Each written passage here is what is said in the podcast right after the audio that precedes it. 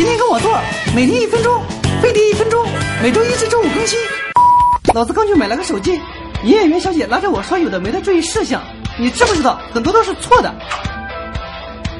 他要是说新手机要把电耗完之后再充电，第一次充电充足十二个小时，根本就是扯淡。以前的手机是镍镉电池和镍氢电池，有记忆功能，为了最大程度激活电池才这样做，但现在都是锂离子电池了，根本就没必要。手机电池在充电的时候不会产生大量热量和辐射，充热电打电话都没问题。所以说手机辐射会影响人身体和脑袋的，都他妈是造谣。一边玩手机一边充电，都不会对手机寿命产生什么影响。手机电池不是充电次数越少越好，反而在没有耗完电的时候充电，更能减少对电池的损耗。有机会就插上充个电，对电池有利无害。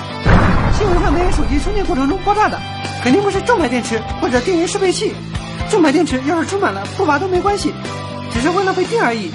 作为手机重度使用者，当电池电量低于百分之二十的时候，简直烦躁的要命。还好老子买了一个牛逼生产的玩意——手摇充电器，一边充电一边练二头肌。等马坤就飞碟说微博微信，给你的大脑也充充电。